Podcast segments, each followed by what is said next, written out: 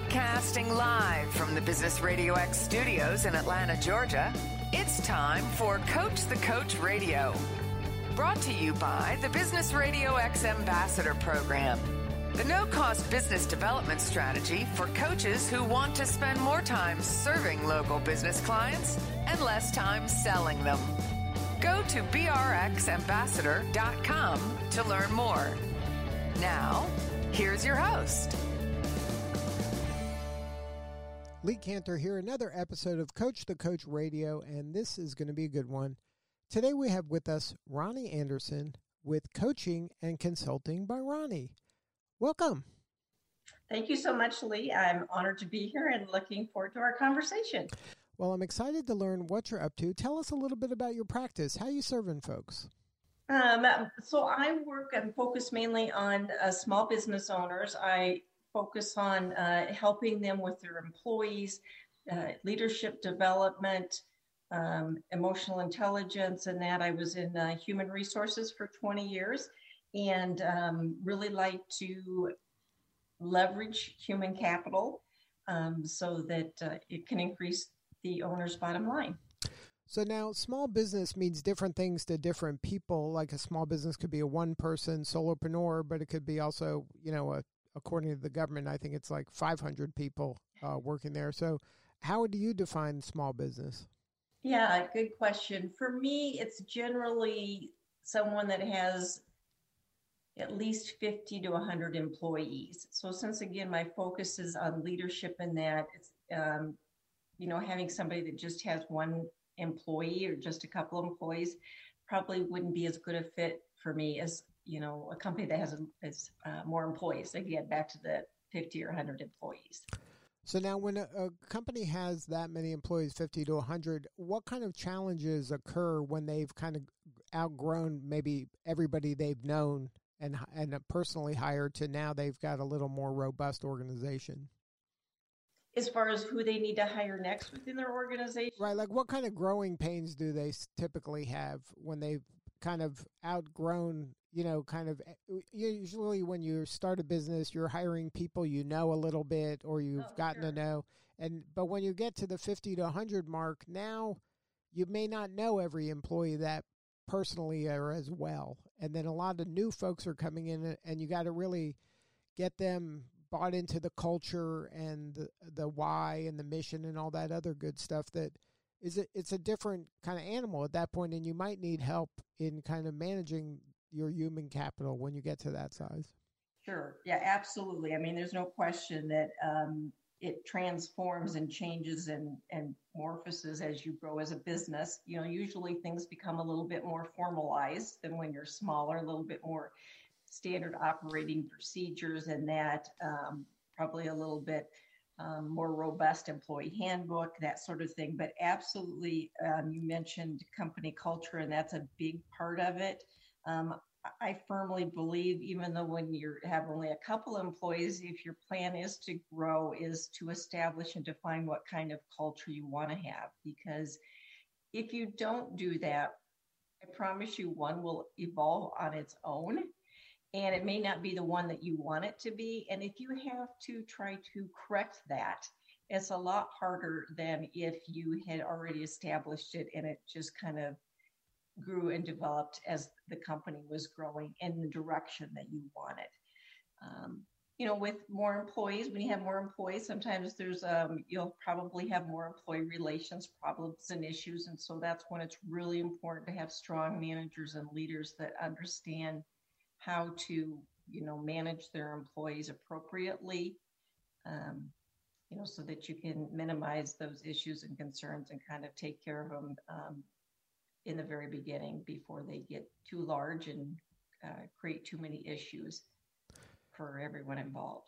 Now, you've used the word leadership uh, several times. Is that really uh, kind of your sweet spot in helping leaders either become better leaders or identifying up and coming leaders and helping them grow into uh, their role as a leader? Yes, I really enjoy working with developing leaders and making them as strong as they can. I think, you know, Lee, we've all had a bad manager in our career. And um, I would like to see as few of those in the world as can be because, as you know, when you're working with a difficult or a hard um, manager, it can affect your whole life. So not only your job uh, when you're at your job, but you know when you're home as well. And and I don't want that for the manager or the leader. I don't want that for the uh, employee. And I, I think it, you know, obviously it hurts the organization. And I want the organization to be profitable. Um, you know, so that so everybody has more um, financial and time freedom. To be honest with you, so um, yeah, very passionate about it. I just as a, as being in human resources for 20 years, I saw a lot of missed opportunities. I, lo- I saw a lot of people not getting it right, and um, just would like to help do my part in changing that in any way that I can. Now, if there's a, an executive out there, um, what are some symptoms of a poor leader that they might have on the team? Are there some breadcrumbs that people who aren't kind of getting it done in terms of leadership are leaving so that uh, you can identify them and help um, coach them up? Yeah, so one of the things I, I think that, um, you know, managers, leaders, executives get extremely busy. And I think sometimes because of that, they choose to take shortcuts that serve in the moment, but not for the long term. And what I mean by that, for example, is, you know, instead of addressing someone after a meeting, they do it right in the meeting. Now, everybody, if we we did a pop quiz, everybody would know that's not the right thing to do. But I'm going to guess everybody has been in a meeting when a leader inappropriately criticized or uh, put somebody down. And again, I think part of that is is two things. Again, it saves times to just do it and get it done right there. Um, but it also, um, they, they justify why they did it. Sometimes I, I see people when they get to be leaders, that, oh, they're fine. They're, they won't have a problem with that. They don't mind that I talk to them like that. And having also had employees in my office as an HR professional, I know it does matter to them and it does affect them.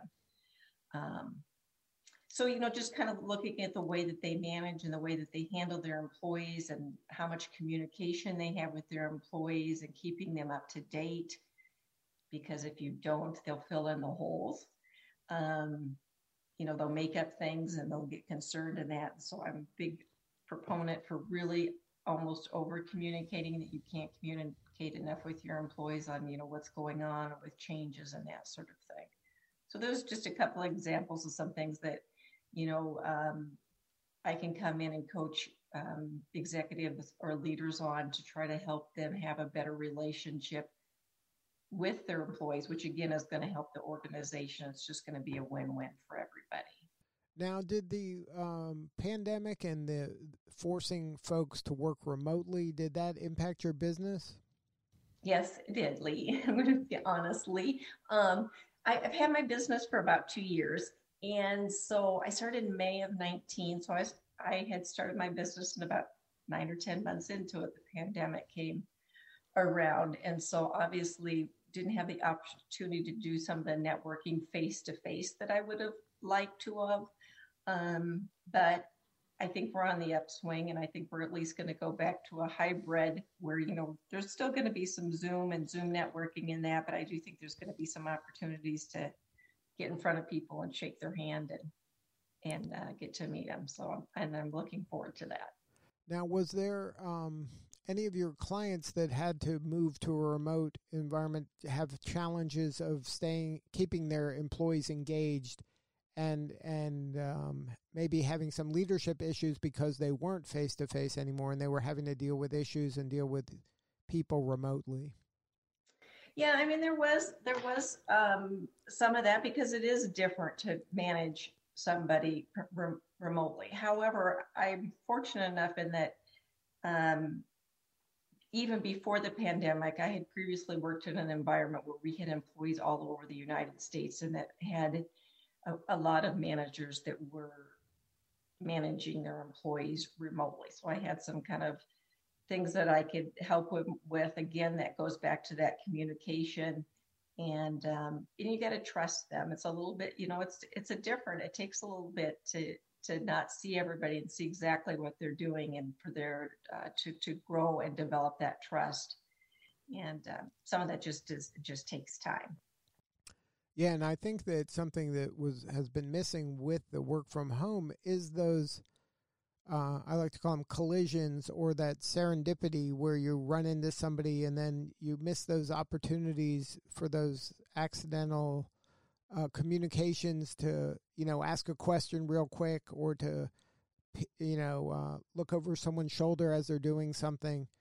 Uh, you you miss that, and it's hard to replicate that in a virtual environment. Absolutely, there's no question about it.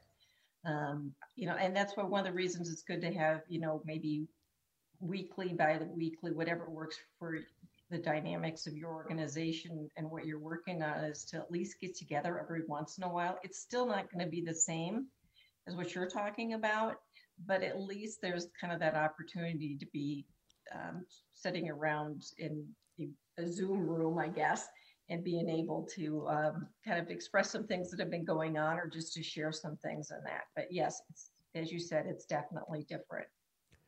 Now, earlier you mentioned that uh, corporate culture, company culture, is something that's going to happen whether you put attention to it or not. Um, mm-hmm. You know, whether you're trying to be mindful about it or not, it's a culture is going to happen. Do you have any advice for folks that are trying to have uh, positive culture and one that's productive? Is there some things that some do's and don'ts when it comes to kind of orchestrating or architecting a culture?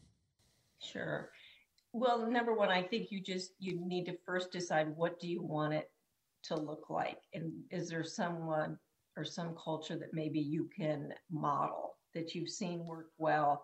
You know, um, Lee, I don't know if you ever like you go into a place and there's just a different feel to it. Like, you know, you get greeted and everybody's smiling and, you know, it's upbeat and, and that, and if you're like, you know what, that's what I want, you know, maybe even talk to the owner and say, what did you do to develop this? I mean, I think a lot of it has to do with who you hire it and, you know, um, hiring for attitude and having a positive outlook and that sort of thing, not always just for their skill set but you know and then again on the opposite side of things you've walked, walked in and you don't you know nobody's there or, or that to greet you.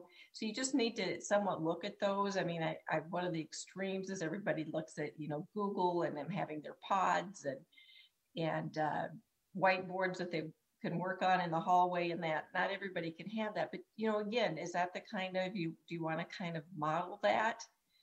Um, you know, or is there some other place that you'd like to uh, model that you've seen and that again that works well?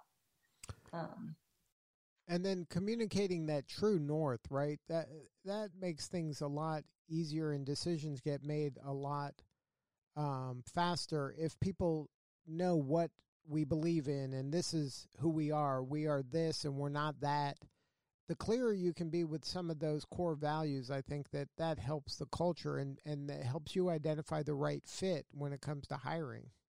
Absolutely. Well, and what you want to do is when you have a mission statement or, or your vision and that sort of thing, you don't want it to just be in your handbook or even if it's put up on a wall. You've got to somehow find a way for that to become a living, breathing document, you know, and that can look different for different organizations, but you know, maybe it's everybody's given a T-shirt with the company logo on it, and um, you know, everybody. I don't know. I'm trying to think of another example, but again, you you want to make sure, and you want to make sure you stand behind it because you know the worst thing you can do is have a company company values that you do not practice. Right. It has to be authentic. Like you got to walk the walk. You can't say you believe in one thing and then behave differently. Uh, you know, in the office. Yes, absolutely. But again, we all know that, Lee, but it's not always practiced. And so I, you know, I'm trying to just, I want people to know that you've got to be um, self aware and you really need to be able to be honest with yourself. And um, and you know even sometimes i think it's good to do an employee survey and find out what the employees are thinking and making sure that your perception and the employee's perception isn't different if there maybe needs to be some adjustments made there.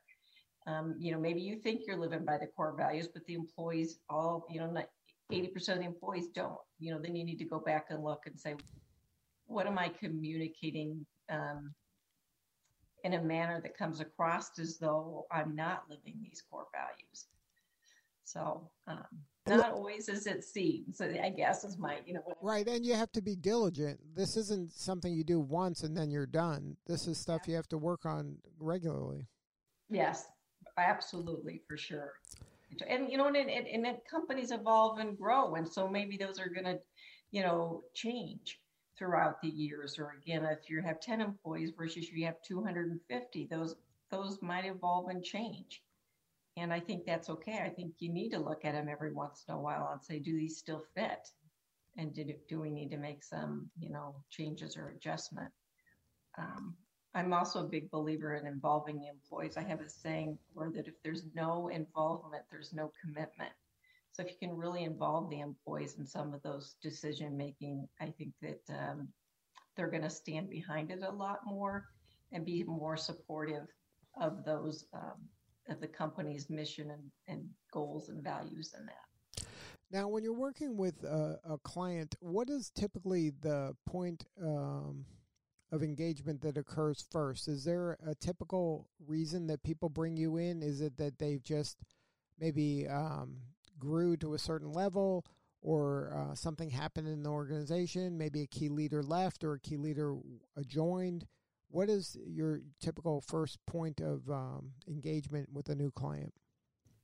Well, usually, you know, I'm, I'm hoping that I'm a problem solver and that, that, you know, I'm able to solve any kind of issues or concerns that they're having. I mean, I don't specialize in everything, but they may be having something going on that that um, they haven't been able to figure out for themselves or they want to grow um, and they don't know exactly how to do that as far as you know again bringing in the employees. Um, and so you know they'll come to me when they want to uh, you know address something that may be going on in the organization. So then um, so they come to you and they go okay you know i'm struggling in this area. At, at what does that first conversation look like? How do you kind of make sure it's the right fit from both sides sure well, once they present their issue or concerns with me, yeah, I mean, number one, I would definitely, if it's out of my wheelhouse, I would refer them to someone that would be a better fit for them. But if it was in my uh, wheelhouse and something that I felt like I could have uh, help them with, I would. I ask a lot of questions. I mean, that's kind of the difference between coaching and, and consulting. But coaching is really asking a lot of questions and trying to get to, you know, the, the root cause and that But, you know, I would want to just to, to I talk to them and, and get to what's going on. And then we try to work out how can we, what's the best solution to try to fix this, make out some timelines. And then, you know, one of my job is jobs is to be, uh, hold them accountable. And so that they don't slip or they don't, you know, if we said we were going to have it done by this date, you know, I try to hold them to, to that so that we can make that change that they're looking for. And, you know, we can address that problem and um, so that they can move forward. And and coaching is one of those things uh, that can really make a lot of change pretty rapidly. Do you mind sharing a little bit about? You don't have to name the name, but what helping that you were able to help one of your clients increase a division's profits dramatically yeah. in a short period of time. Yeah, and that goes back to a couple of different things with that um, that happened. Was again instead of fixing things a problem in the moment for the moment, we really looked at okay, what really happened here and how can we prevent this from happening in the future? So a lot of things they're putting out a lot of fires, I guess. So it's like let's let's put out the fire, of course, in, in that, but then let's also look what's causing all these fires because that obviously they take a lot of time to do to to put out those fires versus just being able to to you know do your job there was, um, um, so we put some processes in place. Again, we looked at the root cause analysis and fixed those problems. Uh, we worked on communication um, as well as emotional intelligence. Harvard Business Review has said that emotional intelligence is twice as important as IQ. So I'm, and there's a lot of studies that's of uh, companies that really had a turnaround with instilling emotional intelligence. So um, that was one of the things we did as well to help, you know, kind of turn things around and um, luckily things things did and and uh, really increased their their profits in a short amount of time, as you said. Wow, that they must have been blown away. Yeah, yeah, they were they were very happy. Now, if there's an organization out there that wants to get a hold of you and uh, speak to you or somebody on your team, what is the website? It is consultingbyronee.com, and Ronee is spelled R O N E E. It's with one N and two E's. Well, Ronee, thank you so much for sharing your story today. You're doing important work, and we appreciate you. Well, thank you so much. I really appreciate the opportunity, and I will talk to you soon. All right, this is Lee Kantor. We will see you all next time on Coach the Coach Radio.